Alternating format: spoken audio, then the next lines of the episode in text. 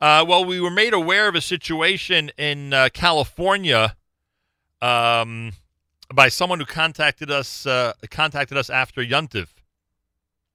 We were tr- we were told that people out in California and those who've heard the story are truly inspired by a family who unfortunately lost uh, close to, if not everything, in the fires of Marin County that we've been hearing about here on the East Coast, but can't uh, can't relate to the. Uh, the tragedy that uh, so many people are suffering from out there.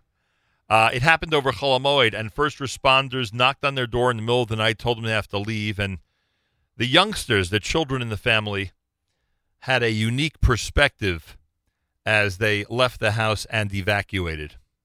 To clear up this story and to uh, inspire us, no doubt, uh, Justin Rosenthal is with us live via telephone. It is his family that we're referring to that was affected in this a direct and difficult way by the wildfires out in California. Justin, thank you for getting up very early. You're out there on the West Coast, and welcome to J M and the A M. Thank you. Good morning. Uh, so first of all, where are you from uh, specifically? What city in California? So we're in the city of Santa Rosa, which is in Sonoma County. Uh, you had mentioned um, Marin County. That actually was not affected by the fire. We are in Sonoma County, which is also next to the areas of Napa, which are the prime wine country areas of Northern California. And as the wildfires go, this is like close to the epicenter of everything? We were ground zero. Wow. And and just to share a little bit, just reference, and then we'll speak a little bit about what my daughter was able to do. This fire started, um, it was going into midnight leading into Monday, October ninth, and about eleven thirty or so, while everybody was asleep, the power had gone out. Nobody thought about it, and we were sound asleep. This is Chol HaMoed, right? Yes, it was. Yeah. And um, about three thirty, um, one of my children, I've got four children, three are were home with us, one was at college. Uh, a fire truck was speeding down the street saying, evacuate, evacuate, evacuate, as it was fleeing. It turned out to be uh, sixty mile an hour winds blowing fire everywhere. And uh, so my sons, well, one of my sons woke up and screamed and said, "There's fire." And we literally had seconds, maybe twenty, twenty-five seconds, to get out of the house, go downstairs into our garage. Now, mind you, the power's out, everything is pitch black. Um, The garage door, of course, is an electric garage door, and there's no power, so we're trying to find where the cable is that you pull for an emergency to open the garage. We're lifting it up. The garage door is very warm, feeling it from the back of our hands like this is not good. Open it up, and everywhere we see nothing but walls of fire. Oh. Uh, but then to add to the problem, as we see walls of flame, at the top of our driveway we have a security gate, which of course is electric, and again, no power, so a mad dash was made up to the driveway to pull open the gate um, and run back into the car and drive through walls of fire. It was unbelievable.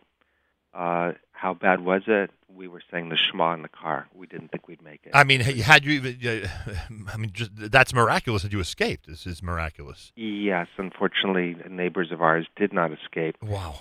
The other part about it is when people were saying there was warnings and whatnot, many people in the neighborhood had no warning, um, which is the, the scary part of all this. Justin Rosenthal with us from California. Yeah, and, and, and that leads to my next question, which is not a judgment, just because we're not used to living under this type of situation in California. Obviously, it's much more common. The night before, were you told anything? Was there a, you know, were, were people on their, you know, at the alert because they thought something might happen or might come into that area? Like, what, what, you go to sleep knowing what?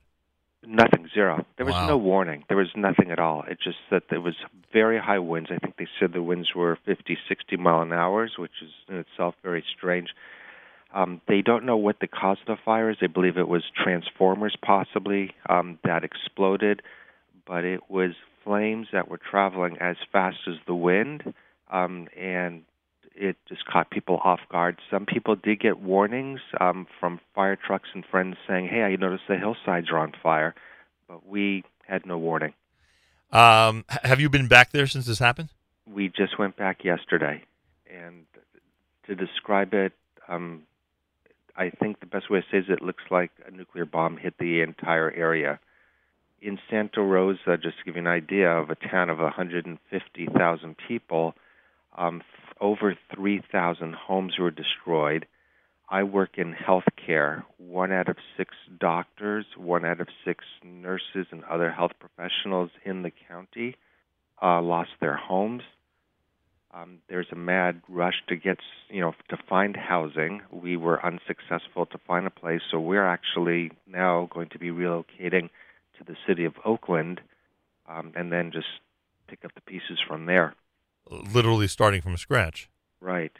And if we've got a few minutes, I did want to share something I think that your listening audience would find, I think, very meaningful. My daughter, her name is Mariah. She goes to Camp Stone in Pennsylvania, and she related her experience to her older brother, Daniel, who goes to U C Berkeley. He attended uh, last Shabbat at Chabad, um, their Friday night Shabbat service, and um, Mariah and my son Daniel spoke, and she composed a very short um, story of what happened from her perspective, and the story about this Mashiach bag um, that apparently has gone viral, and I think it's very inspirational. And if you've got a minute or two, if I could just read what she wrote. Yeah, for sure. I just I, and, and included in it will be the background of, of what a Mashiach bag is? Yes. Okay, sure, go ahead. Okay, so this is, I'm just going to read it word for word. And, and just to remind our listeners, as the Rosenthal family was awoken by this fire, you have under sixty seconds to leave the house, correct? Correct. Okay. Correct. So it's just reading what she wrote here. This is a true story about my family and my sister. This is from the perspective of my older son, reading this at the Chabad, um, is his words. This is a true story about my family and my sister, Mariah. When I told her I wanted to share her story, she insisted on writing it for me and left me three instructions. Take a breath before you start, read it word for word, and inspire their souls. And this is her words. Last Monday, my family in Santa Rosa was startled awake at three thirty to our house burning. Sorry for choking up. It's that emotional. Yes. Uh, not just our home, but our whole neighborhood was an inferno. It was a dangerous and narrow escape. We had no time to take anything, family photos, heirlooms, I Ds, cell phones, not even socks. Baruch Hashem, my parents, my three siblings, and my grandparents, who are in their nineties, escaped just in time. And then this is my son Daniel's words here. My younger sister goes to a Jewish summer camp at Camp Stone in Pennsylvania. One summer, campers were encouraged to pack a backpack. They were given a pack. They were not given a packing list, nor told where they were going. Each camper had to decide what is important to have anywhere at any time. They called them Mashiach bags. The idea is that your bag is already packed with your most meaningful possessions to, pr- to prove you are ready to greet Mashiach, even ready to leave everything else behind in a moment. When my sister returned from camp, she packed her own Mashiach bag and hung it on her door in her bedroom. So there she was in our burning house with little time. She remembered her Mashiach bag. Although our family and grandparents' homes and everything inside burned, my sister's Mashiach bag became our family's only possession. And what was inside? It was her diary, a tzedakah box, a mezuzah, and a list of her favorite quotes, and eight family photos, including the family pictures with our grandparents and some of my parents' wedding pictures. We were shocked to see that because of her Mashiach bag, eight family pictures survived. And they were talking about, um, this was last for Parsha, uh, Parsha Noach, and the comment was, Parsha Noach begins with a one-of-a-kind verse. Noah's name appears three times. There are no other lines in Torah where a name repeats three times. One explanation for the repetition is that Noah was one of the only people to experience the world before, during, and after a natural disaster, the flood, the Noah. Uh, the, the name Noah repeats because through it all, Noah was still Noah.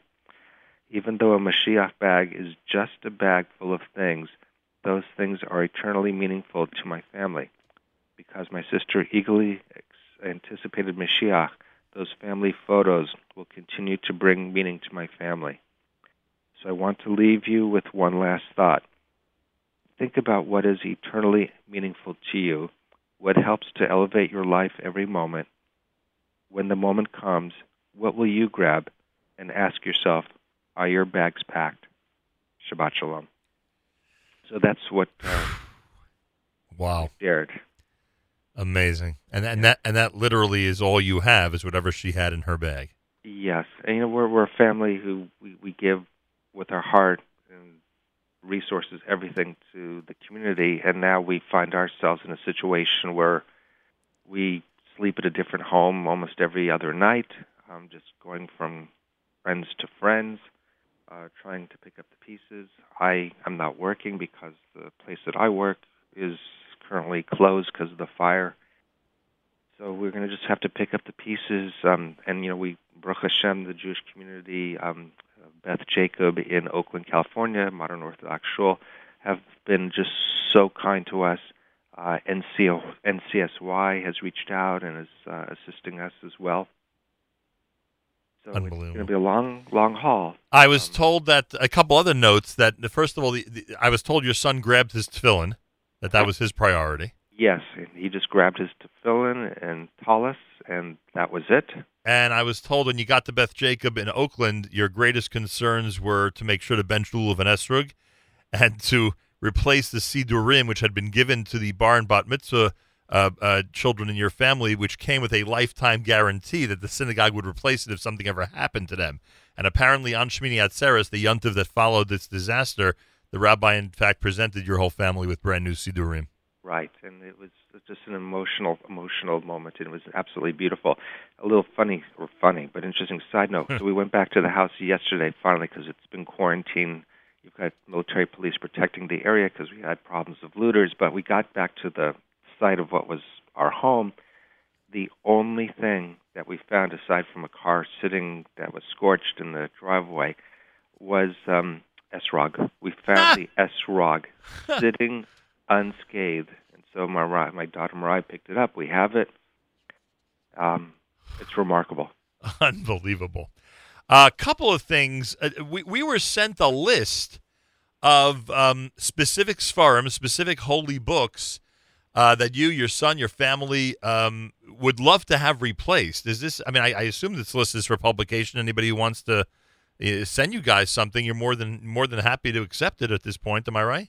Yes, it's true. I mean, that's the only prized possession. You know, everything else we can rebuild, but we're a family of great faith, and that's what keeps us going. That's what's holding us together. And yes, we would welcome support in that respect. And, and what would be the best way in general uh, for people out there who want to... Um, you know, help get your family back on its feet? Would it be best for them to, to send what they wish to the synagogue or to another place? What would be the best way to do this? Uh, that's a great question. So I guess the best way is that they could send uh, items to the Beth Jacob Synagogue that's in Oakland, um, and I would be happy to see if I could find the address um, close by here.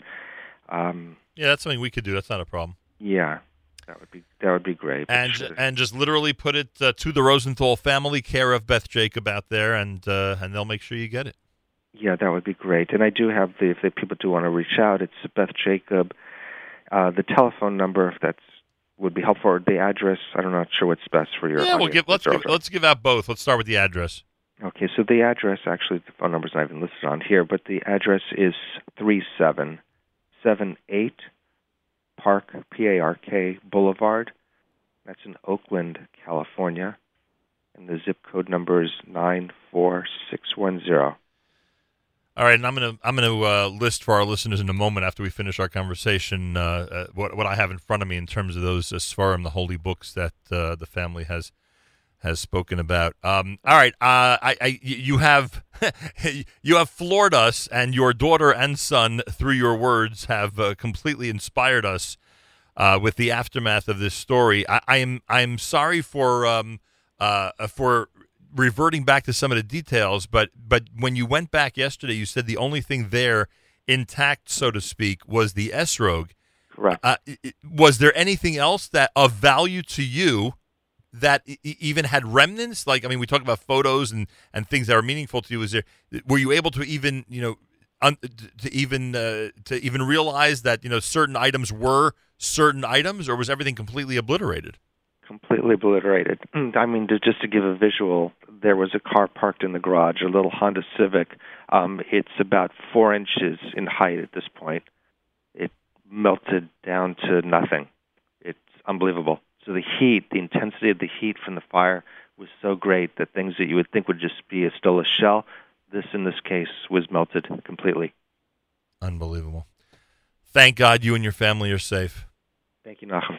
Thank God they're safe. And this adventure now is already, uh, I would guess what, already uh, this Monday will be three weeks, if I'm not mistaken. It'll be three weeks, exactly. Three weeks this Monday, and obviously a very long road ahead. Let us know if there's anything else we can help with in terms of uh, uh, helping your family, because you've inspired us, and I know a lot of people around the world, and certainly a lot of folks uh, in this area have been um, have been sharing your story because of the inspiration you've provided since this happened on Chol HaMoed Sukkos. Right. Thank you. And Nachum, if I can just take five seconds, just sure. One of the things I always like to see is, you know, what's the, the, the silver lining in all this, and what is the takeaway and the learning for everybody to hear from this.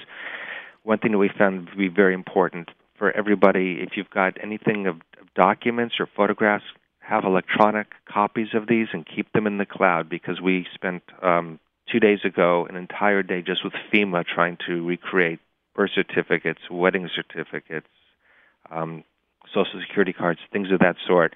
And if we had kept electronic copies, our lives would be a lot better. Unfortunately, we don't have that, so the takeaway is keep electronic copies in the cloud of all the things that are important to you, and make sure that your smoke detectors work. Very important messages. Thank you for that, and uh, and uh, continued hatzlacha as you continue to rebuild with your family, and we will uh, certainly be in touch down the road. Thank you, Justin. Thank you very much. Justin Rosenthal, you heard the story. Unbelievable. Uh, there's a list, as I mentioned, a list of Sfarim uh, that the family has specifically requested if uh, anybody out there would would like to help them replace uh, Sfarim. And uh, there's no doubt um, uh, people out there who would like to help. Um, they are looking for Chovat HaTalmidim in both Hebrew and English, Rabbi Nachman's Wisdom, The Lonely Man of Faith, a Tanakh with English translation, Stone Edition. The Midrash says, Schottenstein Megillah and Brachos, Bab Metzia, Third Perek. Rav Dessler's Strive for Truth, Aryeh Kaplan, Jewish Meditation, Derech Hashem, Hebrew English, English Tanya, Kol Dodido Fake, and Living Emuna. That is the list they put together of the different things they're looking for. I would assume that uh, between um, so many people out there in the world of Judaica and uh, some... Uh, of the people throughout our community, that is a list that we can um, that we can fulfill.